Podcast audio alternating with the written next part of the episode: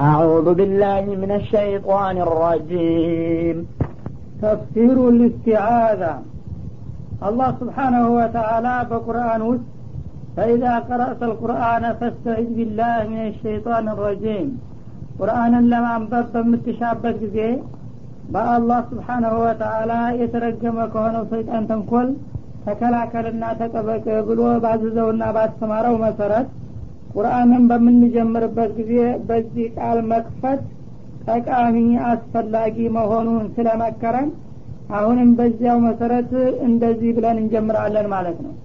እንግዲህ አላህ ስብሓናሁ ወተአላ ይህን ያለበት ምክንያቱ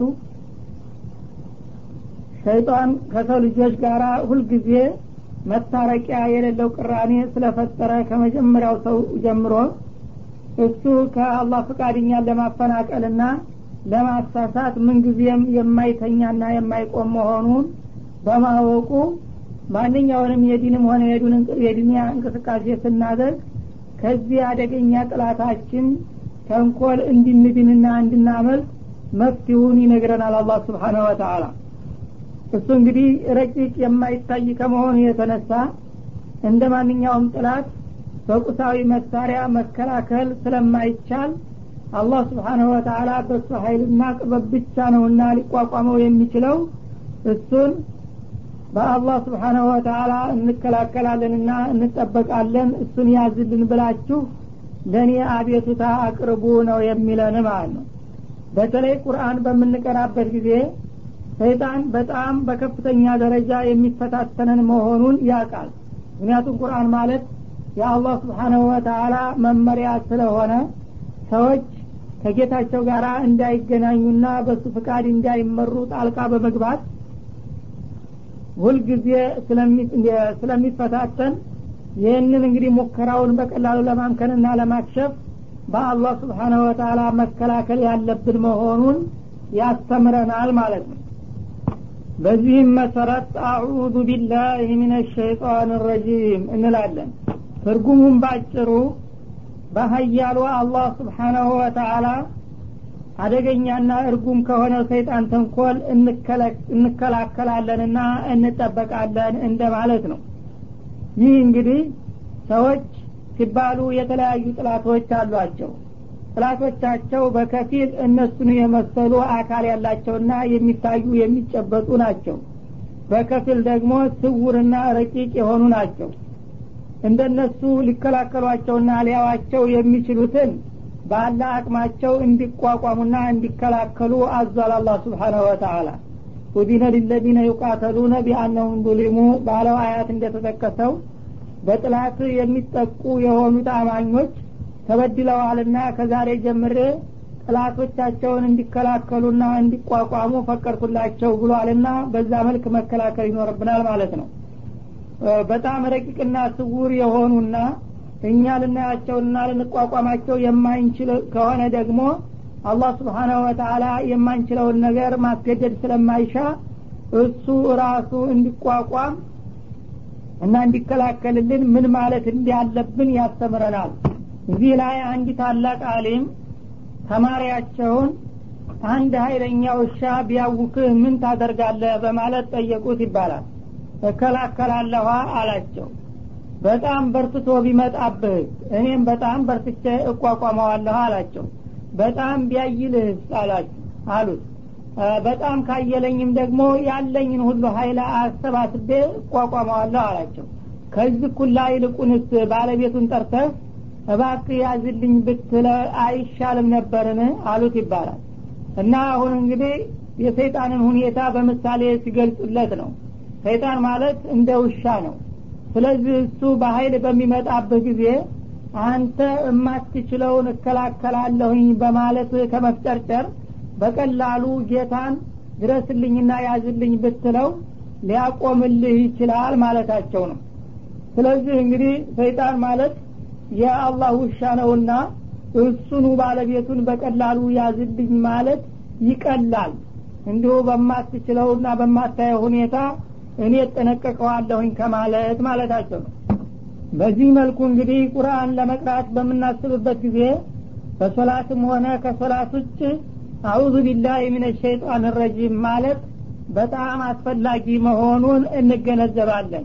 ምክንያቱም ሰይጣን ቁርአን ለሰው ልጅ ምን ያህል ጠቃሚ መሆኑን ስለሚያቅ ሰዎች ቁርአንን ከቀሩ የአላህን ስብሓናሁ ወተላ ምንነትና ማንነት በቀላሉ ሊገነዘቡና ሊረዱ ስለሚችሉ ግዴታቸውን እንደሚወጡና የከለከላቸውንም እንደሚከለከሉ ስለሚገባው እሱ ቁርአን እንዳይቀሩ የተለያዩ መሰናክልና እንቅፋቶችን ይደረድራል ማለት ነው። ይሄ ከመሆኑ በፊት ግን አንተ ቀድመህ በሩን መዝጋት አለብህ አውዙ ቢላህ ምን ሸይጣን ረጅም በማለት ነው። አለበለዚያ ቁርአን ልንቀራ ስንል አንድ የሚያሻክል ነገር ያመጣብናል ወደ አሁኑ ሀሳባችንን ቀይረን ወደዛ ነገር እንሰማራለን። ምናልባት ደግሞ የጀመርንም እንደሆነ በመካከል አንድ ነገር ትዝ ብሎን አቋርጠንና እንድንሄድ ያደርገናል። ቢያንስ ሌላ ቢያቅተው እንቅልፍ እንዲይዘን እንድንደክም ያደርገናል ማለት ነው። ደግሞ እንደምንም በርትተን ብንቀራ እንድንዘነጋና እንድንዝለፈለፍ በመካከል የሆኑ ያልሆኑ ሀሳቦች እንዲገቡና እንድንሰላች ያደርገናል ማለት ነው ያም ሁኖ ደግሞ ብንቀራም ጭርሱን በቃል ከማነምነት በስተቀር በሀሳባችን እንዳንከተል ያደርገናል። በሀሳብ ከተከተል ወዳውኑ እንድንረሳው ያደርጋል ማለት ነው።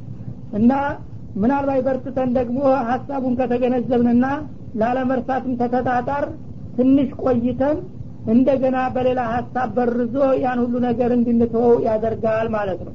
ይህ ሁሉ እንግዲህ በየእርከኑ ያልተቋረጠና የማይቆም ጥረት ስለሚያደርግ መጀመሪያውኑ ገና ከመግቢያው አላህን ስብሓናሁ ወተላ ጠብቀንና ሰውረን ያል እንደሆነ እሱን በቀላሉ ይይዝልናል። የዛ ጊዜ ቁርአንን አንበን ለመጠቀምና መመሪያ ለማድረግ እንችላለን ማለት ነው። እና በማንኛውም አጋጣሚ እንግዲህ የዲን እንቅስቃሴዎች ስናደርግ ይህንን አውዙ ቢላህ ምን ሸይጣን ረጂም የሚለውን ቃል መጠቀም ያለብን መሆኑን ያስተምራል አላህ ስብሓናሁ ወተላ بسم الله الرحمن الرحيم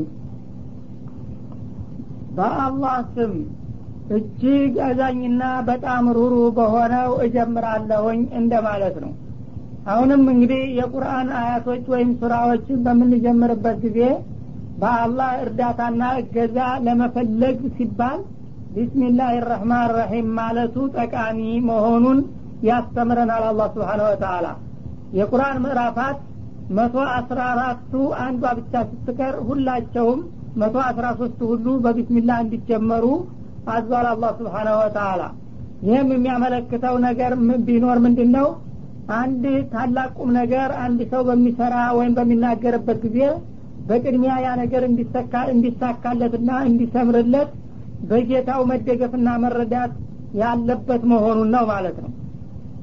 እና ይህን ቁርአኔን ስቀራ እንዲሁም ደግሞ በውስጡ ያለውን ቁም ነገር በተግባር ለመተርጎም ስነሳ የጌታን እርዳታና እገዛ እየሻሁና እየለመንኩ ነው። በጣም አዛኝ ሩህሩህ በሆነው ጌታዬ እርዳታ እየፈለግኩኝ እጀምራለሁኝ እንደማለት ነው። አንባቢውም ንባቤን በአላህ ስም እጀምራለሁ ጸሐፊውም ጽሁፌን በአላህ ስም እጀምራለሁኝ ሰራተኛውም ስራዬን በአላህ ስም እጀምራለሁኝ እያለ እንዲጀምር ነው ማለት ነው። በተጓዳኝም ደግሞ ይህ ቁርአን በቀጥታ ከአላህ የመጣ መሆኑን ያመለክታል። አንድ ደብዳቤ መጀመሪያ ገና ከመግቢያው ላይ address ነው የሚነግረው። ከማን እንደተነሳና ወደ የት እንደሚሄድ ይጠቁማል ማለት ነው።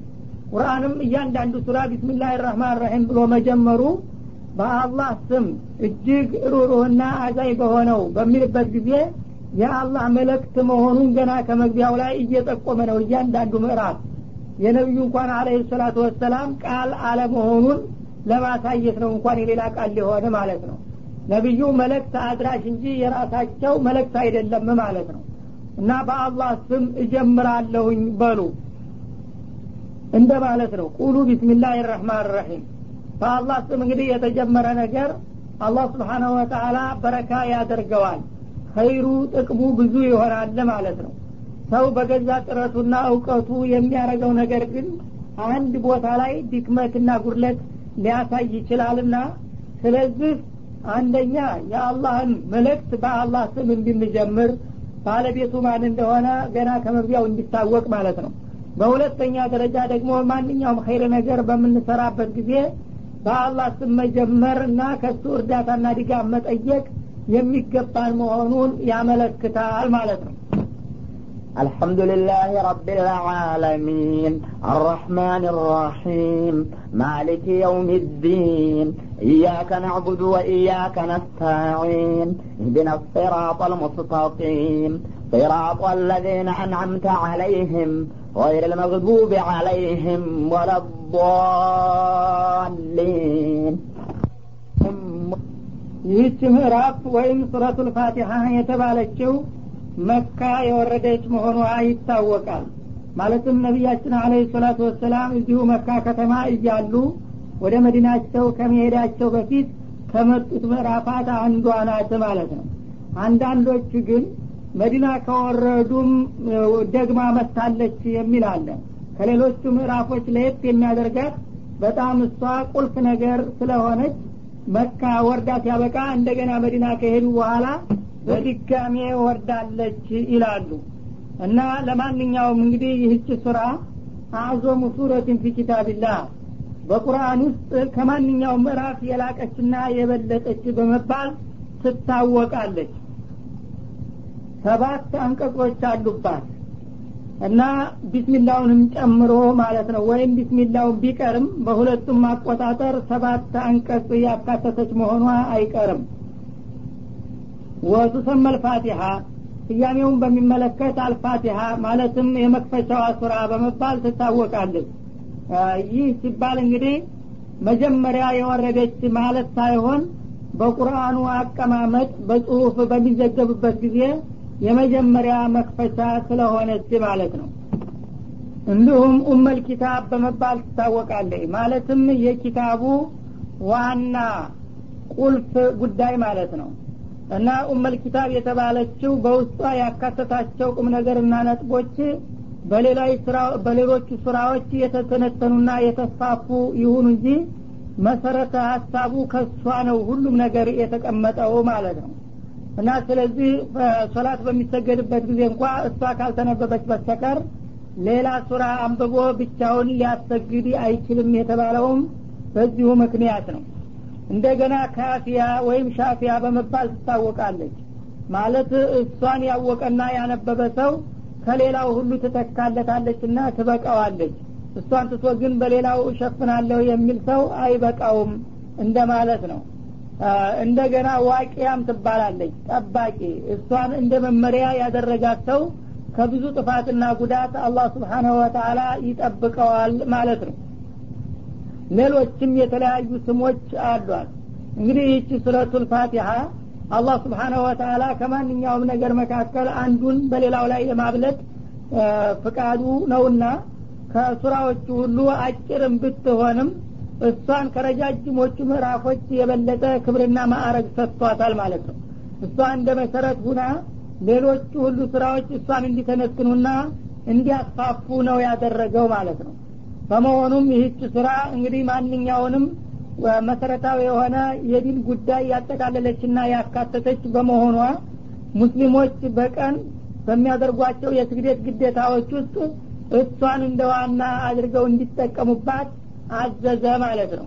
ምክንያቱም በጌታቸውና በእነሱ መካከል ቃል ኪዳን ለማደስ በቀን ቢያንስ አምስት ስግደቶችን በሚሰግዱበት ጊዜ ወደ አስራ ሰባት ረክዓ ይሆናሉ እነዚያ ሁሉ ውስጥ ይህችን ሱራ ደጋግመው እንዲያነቡ የታዘዘበት ምክንያቱ በዚህ ውስጥ ያለውን ቃል ኪዳንና መሰረተ ሀሳብ ሁልጊዜ እንዳይረሱና እንዳይዘነጉ ለማስታወስ ታስቦ ነው ማለት ነው።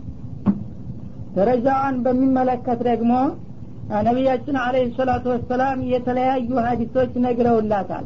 ከነዛም መካከል አንድ ጊዜ ኡበይ ብኑ ካዕብ የተባሉት ሰሀቢይ ና እስቲ ቁርአን ቅራልኝ ብለው ነቢያችን ጠየቋቸውና መጥተው ይህችን ሱራ አነበቡላቸው ይባላል።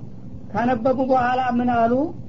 ወለዚ ነፍሲ ቢየዲህ ነፍሴ በእጁ በሆነ የለት ጌታ እምላለሁኝ አሉ ረሱል አለ ሰላት ሰላም ማኡንዝለ ፊ ተውራት ወላ ፊ ልእንጂል ወላ ፊ ዘቡር ወላ ፊ ልቁርአን ባለፉት ቅዱሳን መጽሐፎች ሁሉ በተውራትም በእንጅልም በዘቡርም በፉርቃንም ይህችን የመሰለ ምዕራፍ አልወረደም አሉ በተለያዩ የነቢያት መጽሐፎች እንግዲህ የተለያዩ ምዕራፋት ወርደዋል። ከነዚያ ሁሉ ይህችን ሱራ የሚተካ ወይም የሚመስል ነገር አላወረደም። በጣም ልዩ የሆነች ናት በማለት አደነቋት ይባላል። ይህ ሰብዑል መታኒ ሰብዑል መታኒ ማለትም እሷ ናት። ቁርአን አልዓዚም ማለት እሷ ናት አሉ ይባላል። ማለትም ሱረቱ ልሕጅር ላይ ወለቀድ አተይና ከሰብአን ምን አልመታኒ ወልቁርአን አልዓዚም ይላል።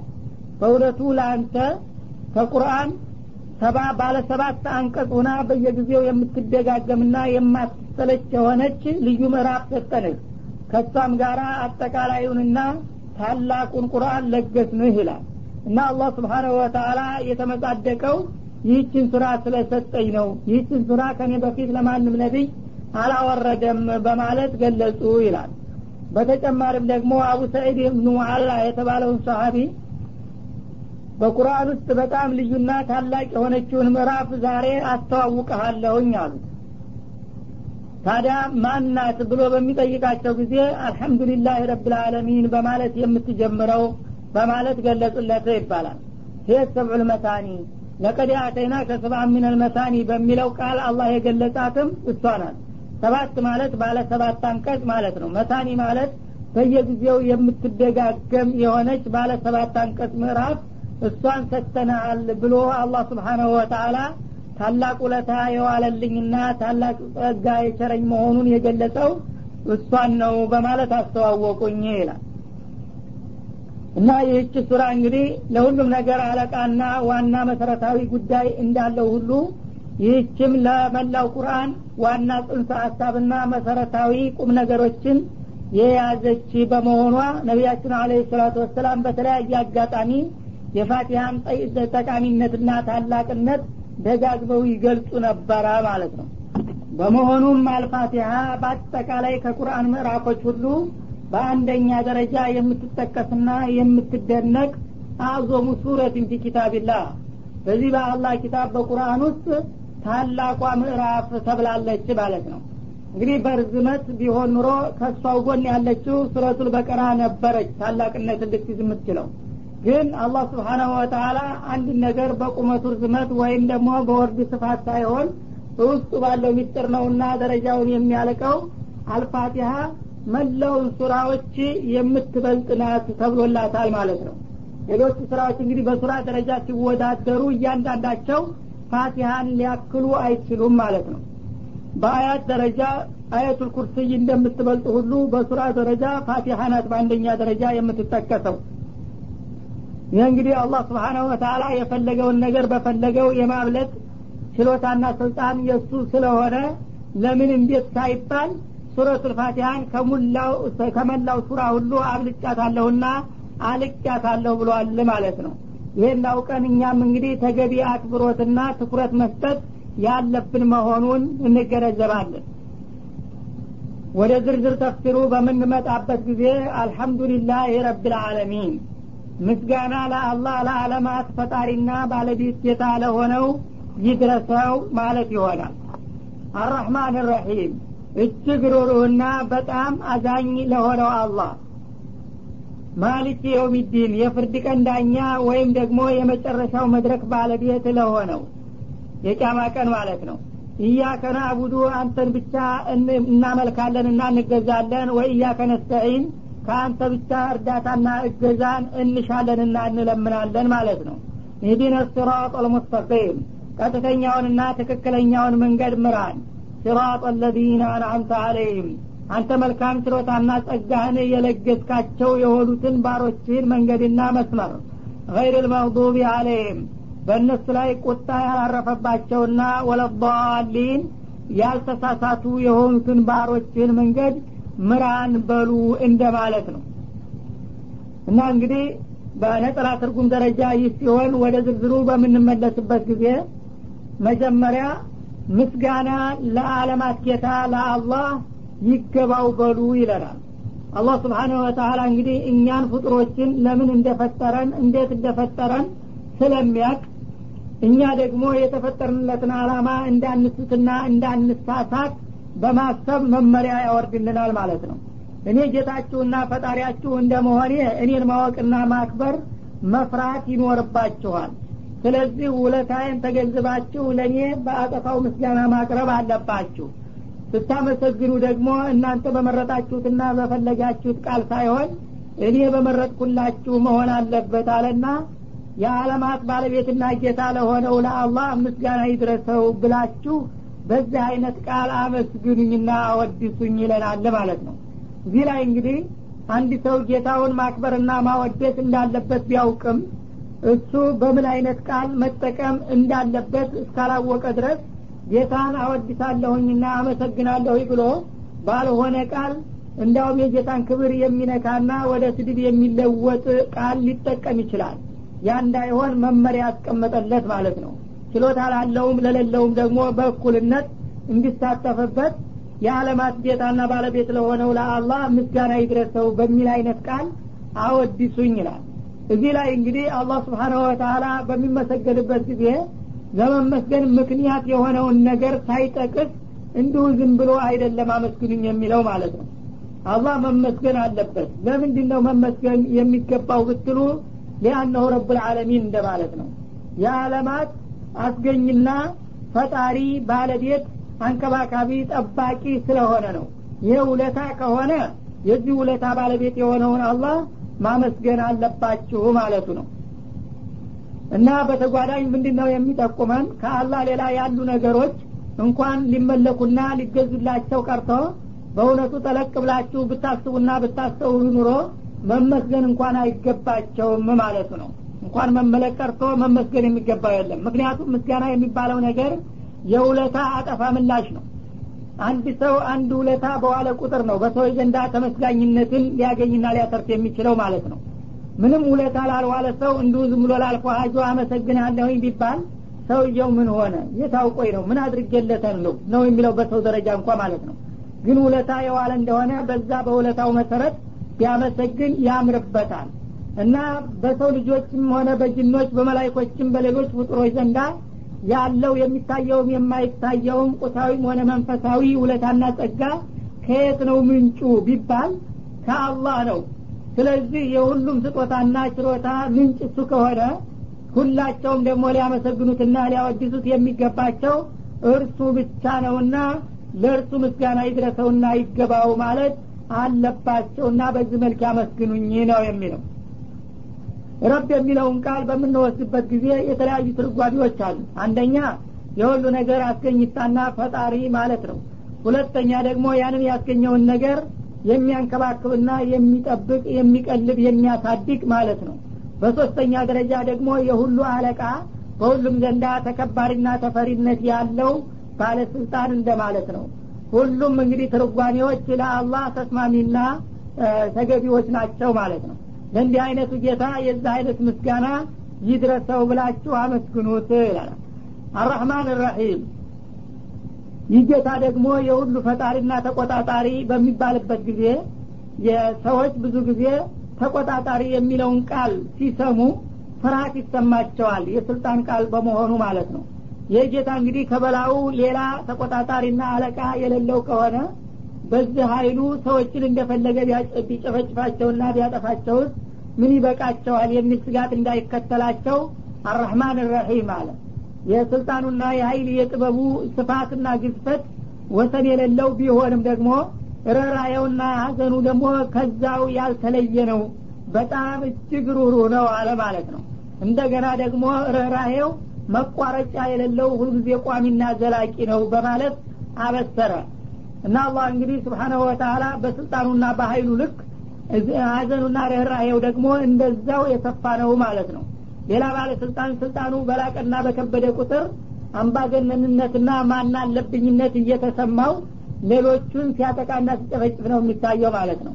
አላህ ግን ስብሓናሁ ወተላ ስልጣኑ ታላቅ እንደመሆኑ ርኅራየው ደግሞ የዛኑ ያህል የሰፋ በመሆኑ ሁሉንም በርኅራየና በጸጋ ሲያቀማጥለው ነው የሚታየው እንጂ በግደለሽነትና በማናለብኝነት እንዲሁ የሚጨፈጭፍ አይደለም ማለትን ይጠቁማል ማለት ነው። ይህ በሚባልበት ጊዜ በጣም አዛኝና ሮሩ ነው ሲባል ደግሞ ሰዎች ቅጥ የላቸውምና እንግዳውስ ያረኩትን ባደርግ ምንም የለብኝ በማለት ዛብ እንዳይለቁና እንዳይዘናጉ ማሊክ የውሚዲን አለቀጥሎ የፍርዱ ቀን ባለቤት ወይም የመጨረሻው መድረክ ዳኛ አለ ማለት ነው ይህ ሲባል ደግሞ ቂያማ ቀን የሚባል ነገር ሰዎችም ሆነ ጅኖች በሰሩ ስራ የሚጠየቁበትና የሚመነዱበት እለት እንደሚመጣ ጠቆመ። ምንም አዛኝ ሩሩ በሆንም ሰዎችን ሆነ ጅኖችን በሰሩት ስራ የሚጠይቅና የሚመነዳ መሆኑን ደግሞ መዘንጋት የለበትም።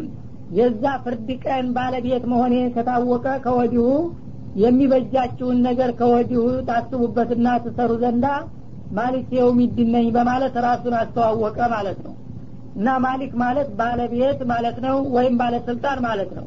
የውሙዲን ማለት የውሙል ጀዛ ማለት ነው። ማንም ሰው በሰራው ስራ በክፉም ሆነ በመልካሙ የሚመነዳበትና የሚዳኝበት ልፍ ነው። ዳኝነትና ዳኛ በሚነሳበት ጊዜ የሚዳኝና የሚፈረድበት ያለ መሆኑን ያመለክታል ማለት ነው። ስለዚህ የመጨረሻ ፍርድ የሚሰጥ ጌታ ከሆነ የሚፈረድባቸው እነማን ናቸው? ሰዎችና ጅኖች ናቸው ማለት ነው የሚፈረድላቸው በምን መሰረት ነው? በሰሩት ስራ መሰረት። በመጥፎም ሆነ መልካም ብዙም ሆነ ጥቂት በሰሩት ስራ ፍርድ ያገኛሉ ከተባለ ከወዲሁ እንግዲህ ፍርድ የሚያስከትለውን ነገር ገምግመውና አስበው የሚመጃቸውን እንዲሰሩ የሚጎዳቸውን እንዲርቁና እንዲጠነቀቁ ያደርጋቸዋል ማለት ነው። እያከ ናዕቡዱ ወእያከ ነስተዒን። እና ይህንን እንግዲህ ካወቃችሁ በኋላ እኔ ጋራ ቃል ኪዳን እንድትገቡ ፈልጋለሁኝ ይላል አላ ስብሓን ወተላ እኔ ከእናንተ ከሁሉም በላይና ከማንም በፊት የምጠይቃችሁ ነገር ቢኖር ኢባዳችሁን ለእኔ ብቻ ፍጹም እንድታደርጉ ነው። ኢባዳ ማለት አምልኮ ማለት ነው። እና ከኔ በስተቀር ተመላኪ ወይም በትክክል የምትገዙለት ጌታ እንደሌለ አውቃችሁ አንተም ብቻ በብቸኝነት እንገዛለንና እናመልካለን ብላችሁ ቃል ግቡ ይላል።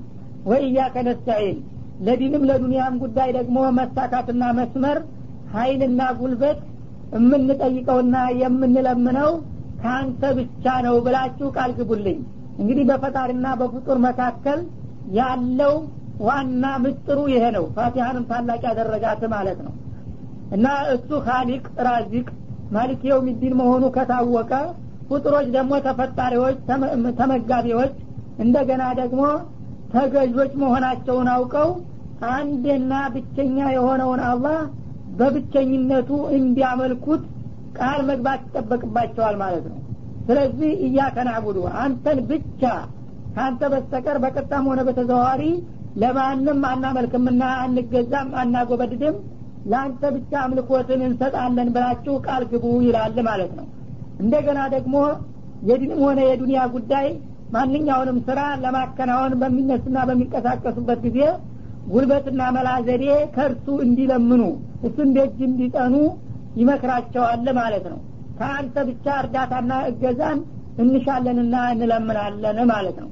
ይህም ማለት እንግዲህ ፍጡር እንኳን ሌላ በአዲን ቀርቶ የራሱን እውቀትና ጉልበት እንኳን ሊተማመን አይገባውም ጌታውን ዘንግቶ ማለት ነው።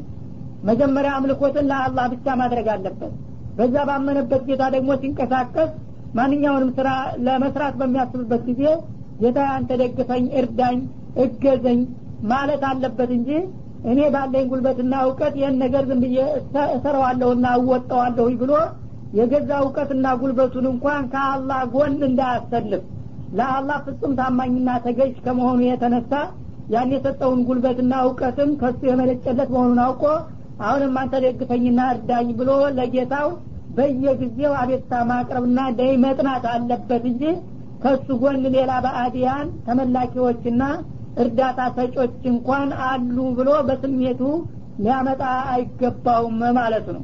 እዚህ ላይ እንግዲህ ከአላህ በስተቀር እርዳታ ከማንም መለመን የለም በሚባልበት ጊዜ ይህ እርዳታ መጠየቅ የሚባለው ነገር ሁለት መልክ ይኖረዋል ማለት ነው። አንደኛ በቀጥታ ከአላህ በስተቀር ማንም ሊሰጠው የማይችል አይነት እርዳታ አለ። እሱን በቀጥታ ከአላህ መለመን ይሆናል አማራጩ ማለት ነው። ሁለተኛ ፍጡርም በተሰጣቸው አቅማቸው በተወሰነ ደረጃ ሊተባበሩና ሊረዱት የሚችል ነገር አለ። ዳሩ ግን እነሱ ሊረዱ ቢችሉም እንኳን አላህን ስብሓናሁ ወተላ እርዳኝ ማለትን ትቶ ወደ እነሱ ማዘንበልና ማጋደሉ በአላህ ዘንዳ ተወዳጅ አለመሆኑን ይጠቁመናል። በሁለቱም መልኩ ሰዎች ቢችሉትም ባይችሉትም ሰዎች ያርጉልኝና ይርዱኝ ከማለት በቀጥታ አላህን እርዳኝ ማለቱ ይመረጣልና ይወደዳል ማለት ነው። ግድ ከሆነ ግን ሰዎች ሊያረጉት የሚችሉትን ነገር በሰበብነታቸው እንዲረዱና እንዲተባበሩ ቢጠየቁ አይከለከልም። ግን አለመጠየቁ ይመረጣልና ይሻላል ማለት ነው። ስለዚህ እንግዲህ አላህ እንጂ ማንም ሊያደርገው የማይችለውን ነገር ከሌሎች ደይ መጥናት ማለት ሽርክ ውስጥ መዘፈቅ ማለት ነው ያ ጭራሽ ሊሆን አይችልም። ለምሳሌ እንግዲህ እንደ ጤንነት እንደ ሀብት እንደ እድሜ እንደ ኢማን ሂዳያ እውቀት የመሳሰሉትን ልጅ የመሳሰሉትን ነገሮች አላህ ነው በቀጥታ ለማንም ሰው የሚሰጠው ማለት ነው። እነዚህን ነገሮች ከሌላ አገኛለሁ ብሎ ወደ መጥናት ማለት አላህን መርሳትና መዘንጋት አላማውን መሳት ማለት ነው። ሰዎች ግን ጥቅቅን ነገሮችን ሊያደርጉ ይችላሉ አላህ በሰጣቸው አቅማቸው። እነዛን ነገሮች እርዱንና ተባበሩን ቢባሉ ይህ አይከለከልም። ወተአወኑ አለልብር ወተቅዋ ባለው አያት እንደተጠቀሰው በኸይር ነገር አላህ በወደደው ነገር ተባበሩና ተጋገዙ ብሏልና በዛ መልክ መተጋገዙ ይቻላል። ሁኖም ግን ያንንም ከሰዎች ተመጥናት በአላህ ብቻ መወሰኑ ይመረጣል ማለት ነው። እና እንግዲህ ይህ ተውሂድ ትልቅ ሚዛን ነው። ኢባዳ አምልኮት ለአላህ ብቻ እንደተደረገ ሁሉ እገዛና እርዳታ እንኳን ከአላህ ብቻ መሆን አለበት። ምንድነው አላህ የሚፈልገው? ባሪያው በማንኛውም እንቅስቃሴው በእርሱ ብቻ እንዲመካና እንዲተማመን ነው። እሱን ትቶ ሌላ አካሎች ይረዱኛልና ይደግፉኛል ይደርስልኛል የሚል ስሜት ባመጣ ቁጥር ከአላህ እየራቀ ነው የሚሄደውና ከእርሱ እንዳይርቅና እንዳይለይ በመፈለጉ እርዳታም አምልኮትም ከአንተ ጋር ብቻ ነው ያለ ኮንትራቴና ግንኙነት ብላችሁ ቃል ግቡልኝ ነው የሚለው ማለት ነው። እና የዛ አይነት ቃል እንግዲህ ከገቡ በኋላ ባሮቹ ደግሞ እርሱ ሊያደረግላቸው የሚሻውንና የሚፈልገውን ነገር ቀጥሎ ያስታውሳቸዋል ማለት ነው። ኢህዲነ ስራጥ ልሙስተቂም በዚህ እንግዲህ በኢባዳውና በስቲያናው ቃል ኪዳን እኔ ጋር ከተስማማችሁና በውለታችሁ ተጸናችሁ እኔ ደግሞ ለእናንተ የሚጠቅመውን ነገር ሁሉ አደርግላችኋለሁ። ከማደርግላችሁ ነገር በጣም አስፈላጊውና አንገብጋቢው ሂዳያ ስለሆነ እሱን ጠይቁኝ ይላል እና ትክክለኛውን መንገድ ምራን በሉ። ይህ ጦሪቀል ኢስላም ነውና የእስላማዊ መርሆ ወይም የእስላማዊ ጎዳናን ምራን ብላችሁ ጠይቁኝ። ሂዳያ አሀሙላሻ ከማንኛውም ነገር የበለጠ ለእናንተ ጠቃሚና አስፈላጊ ስለሆነ እሱን አበክራችሁ ጠይቁኝ። ከጠየቃችሁኝም አደርግላችኋለሁ ይላል። ዝም ብሎ በቀጥታ ማድረግና መስጠት እየቻለ አላህ ስብሓነሁ ወተላ ጠይቁኝ ይላል። ጠይቁኝ የሚለው ዒባዳ ከዚህ ይጀመራል ማለቱ ነው ያው አዱዓ ሆነ ዒባዳ እንደተባለው በሀዲስ ዱዓ ራሱ ዒባዳ ነውና የሚፈለገውን ነገር ጌታ እንዲህ አድርግልኝ ብሎ አንድ ባሪያ ሲጠይቅ ባርነቱን አረጋገጠ። እሱ ከጃይ ለማኝ ጌታ ደግሞ ሰጭ ቸር ባለጸጋ መሆኑን ስለሚጠቁም ጌታ ጋር ያለውን ግንኙነት በሚገባ መስመር ያስይዘዋል ማለት ነው። ስለዚህ ሰዎች ደግሞ ዱዓ አድርጉ በሚባሉ ጊዜ ዕለታዊና ግላዊ ጥቅማቸውን ነው አስቀድመው የሚደረድሩት የሚበሉት የሚጠጡት የሚለብሱት የሚያጌጡት ነገር ነው። ትዝ የሚላቸው አስቀድሞ እነዚህ ነገሮች ደግሞ አንድ ሰሞን ተብለጭልጨው የሚረግፉና የሚከስሙ ነገሮች ናቸው። አላህ ደግሞ ለባህሮቹ እንደዚህ ሸንጋይ ነገሮችን አይደለም መስጠት የሚፈልገው ቋሚና ዘላለማዊ ዘላቂ የሆነ እድልን ነው። ስለዚህ ሂዳያ ነው ለሁሉም ነገር መሰረቱና ወሳኙና ሂዳያን ትክክለኛውን መስመርህን ምራን ብላችሁ ጠይቁ። አንድ ሰው እንግዲህ በዚህ በዱኒያ በህይወቱ ላይ እያለ አላህ በወደደውና በፈቀደው መንገድና መስመር የሚጓዝ የሆነ እንደሆነ ይህን ድል አላህ ተወፈቀው ዱኒያውም አኸራውም ተሳካለት ማለት ነው። ምክንያቱም ዱኒያውም ጌታው በፈቀደውና በወደደው መንገድ ከተጓዘ ጌታም ጋር ሆነ ፍጡሮች ጋር አይጣላም አይጋጭም ሰላማዊ ህይወት ያገኛል ማለት ነው። በመጪውም አለም ደግሞ በጌታው መስመርና ፍቃድ እስከተመራ ድረስ በቀጥታ ያው መኖሪያው ጀነት እንደሚሆንለት ነው። ስለዚህ የሁለት ሀገር ድልና እድል የሚገኘው በሂዳያ ስለሆነ መጀመሪያ ሂዳያን ስጠን ብላችሁ ጠይቁኝና ለምኑኝ ይላል ማለት ነው። እሱ ከተገኘ ሁሉም ነገር ይገኛል። እሱ ከጠፋ ግን ሌሎች የተለያዩ ጥቅቅን ነገሮች እንኳ ለእለቱ ቢገኙ ከጊዜ በኋላ እንደገና ውድቀትና ውርደት ስለሚመጣ ሂዳያን አስቀድማችሁና አበክራችሁ ለምኑኝ ይህን ካደረጋችሁ እኔ የምሰጣቸዋለሁኝ ይላል አላ ስብሓን ወተላ ስራጦ ለዚነ አንአምተ አለይህም እና የቀጥተኛና ትክክለኛ መንገድ ወይም መስመር የተባለው ዝም ብሎ በምድር ላይ መንገድ እንዳይመስል መንፈሳዊ ወይም ምስጢራዊ መንገድ መሆኑን ሲጠቁም አንተ ውለታህንና መልካም ችሎታ ጸጋህን የለገስካቸውን የባሮችን መንገድ ምራን ማለት ነው አሉ። የዱኒያ የአፈር ላይ መንገድ ከሆነ ግን ያው ካፊሩ ሙእሚኑም ሰይጣኑም እንስሳውም የሚጓዝበት ነው እንጂ የሙእሚኖች ወይም አላህ ልዩ ውለታ የለገሳቸው መንገድ የሚባል ነገር የለም።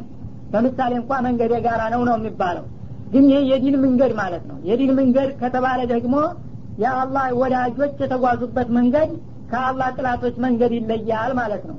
እና እነዚህ የአላህ ወዳጆች እና የእሱ መልካም ችሮታና ጸጋ የደረሳቸው ማለት እነማን ናቸው ሲባል የነቢያት የሰማዕታትና የተለያዩ የአላህ ባለሟሎች የሆኑት ናቸው።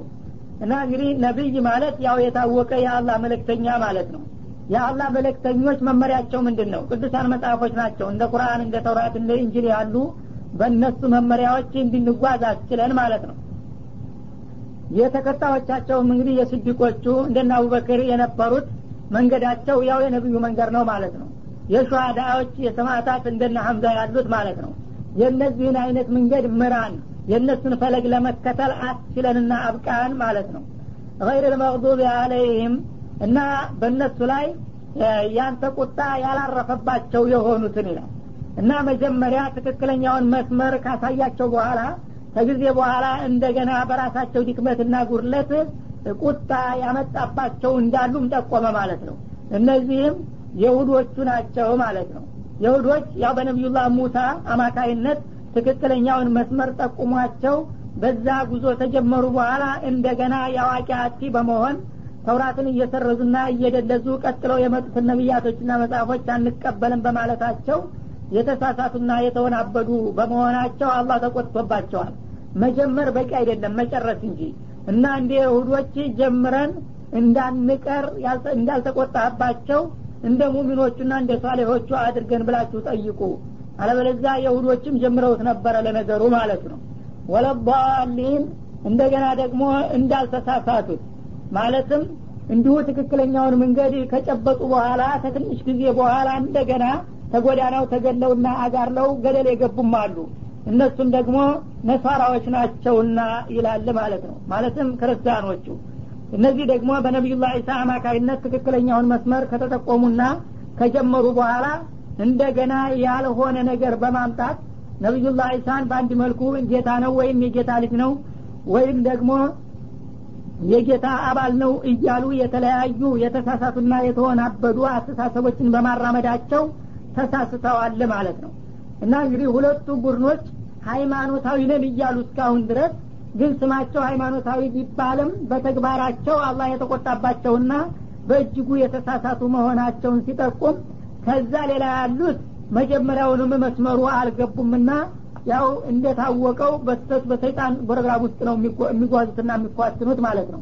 እነዚህ ግን እስካሁን ድረስ ሃይማኖታዊ ነን እያሉ ጌታ የተቆጣባቸውና የተሳሳተባቸው ስለሆኑ እናንተም በስመ ሃይማኖታዊ እንደነዚህ እንዳትሆኑ አንድ ጊዜ ከወደድካቸው ያልተቆጣባቸው ካስተካከልካቸው ያልተሳሳቱ የሆኑትን የወዳጆችህንና የጸጋ ባለቤቶችህን መስመር ምራንና በዛ እስከ ዘለቄታው እንድንጓዝ አስችለን ብላችሁ ጠይቁና ለምኑ ይለናል ማለት ነው እነዚህ ሶስት የተለያዩ ክፍሎች እነማን እንደሆኑ አላህ ስብሓናሁ ወተላ በተለያዩ አንቀጾች ጠቁሟቸዋል ማለትም የመጀመሪያዎቹ አንአምተ አለይህም በሚባል የተጠቀሱት እነማን እንደሆኑ በማስመልከት ومن يطع الله والرسول فأولئك مع الذين أنعم الله عليهم من النبيين والصديقين والشهداء والصالحين ወሐስነ ኡላይከ ረፊቃ ይላል።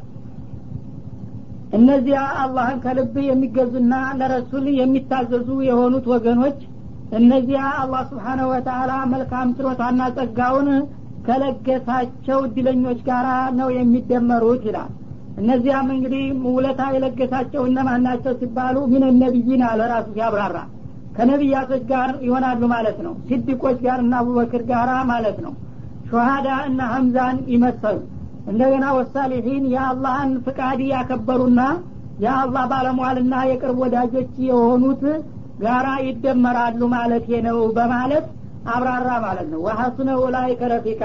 እነዚህ አሁን የተጠቀሱት አራት ክፍሎች ከጓደኝነት በኩል እጅግ ያማሩና የተዋቡ ናቸው በማለትም አደነቃቸውና አስተዋወቃቸው አልመቅዱብ አለይህም እነማን እንደሆኑ ሲጠቁም ደግሞ ገዲበ አላሁ አለይህም ወላአነሁም ወአአደ ለሁም ጃሃነመ ይላል በሌላው አያት ማለት ነው።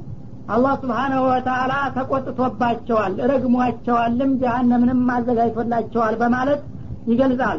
እና ይህንን የሚያለው ስለ የሁዶች ሲገልጽ ከቆየ በኋላ የእነሱን ታሪክና ደካማ ጎን ሲዘረዝር ሲኮንን ቆይቶ ወደ ማጠቃለያው ነው ይህንን አያት ያመጣው ማለት ነው ስለዚህ መቅዱብ አለይህም እነሱ መሆናቸው በዚህ ተጠቀሰ። በተጨማሪ ነቢያችን የሁዶች ናቸው ብለዋል በግልጽ ማለት ነው። አባሊን የተባሉት ደግሞ ዶሉ ወአዶሉ ወዶሉ አን ሰዋኢ ሰቢል በሚለው አንቀጽ የተገለጸው ነው።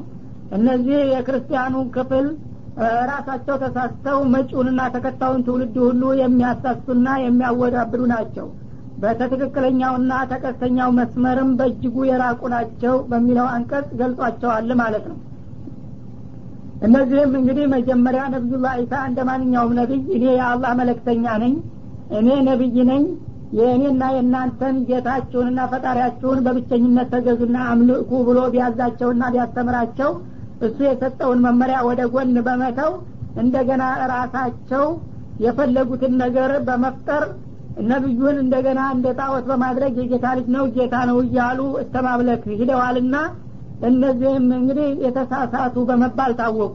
እዚህ ላይ እንግዲህ የሁዶቹ መቅዱብ አለይህም ናቸው ነሳራዎቹ በዋሎች ናቸው በሚባልበት ጊዜ አንዱ ለሌላው ጠባይ አይደለም ማለት አይደለም። መግዱብ የሆነው ቧልምነትም ይኖርበታል ማለት ነው። ቧል የሆነውም ደግሞ መግዱብነትም አያጣውም። ግን የሁዶቹ በመግዱብ አለይህምነት በጣም የታወቁና የላቁ ናቸው። በአንጻሩ ክርስቲያኖች ደግሞ የተሳሳቱ በመባል በእጅጉ የታወቁ ናቸው ማለት ነው። ይህን ማለትም ምንድን ነው የሁዶቹ ብዙ ጊዜ አዋቂ አጥፊ ናቸው ይባላል። ስለ ሃይማኖት በሚገባ ያውቃሉ ተውራትን ያነባሉ ይከታተላሉ። ግን ያንን እያወቁ በምቀኝነት እንደገና ለተከታዮቹ ነቢዮችና ኪታቦች ድጋፍ ባለመስጠታቸው በአውቆ ጠፍነታቸው አላህ ተቆጣባቸው። አንድ ሰው አውቆ የሚያጠፋና ሳያውቅ የሚያጠፋ እኩል አይደለም። የአዋቂያቲ በመሆናቸው አላህ ስብሓነ ወተላ በእጅጉ ተቆጣባቸው የሚለውን አይነት አነጋገር ተጠቀመ ማለት ነው። መቅዱብ አለይህም አላቸው። ክርስቲያኖቹ በእውቀት ላይ አይደለም ጉዟቸው የተጀመረው ማለት ነው። ገና መጀመሪያውኑ ነቢዩላህ ዒሳ እንደ ማንኛውም ነቢይ ተውሂድ አስተምረው ከሄዱ በኋላ እነሱ መሰረቱን በመገልበጥ እሳቸውን እንደ ጣዖት አድርገው ጌታ ናቸው የጌታ ልጅ ናቸው በማለት ነው የገቡት ማለት ነው። እነዚህ እንግዲህ ገና ከመነሻው ፈሩን የለቀቁና የተወናበ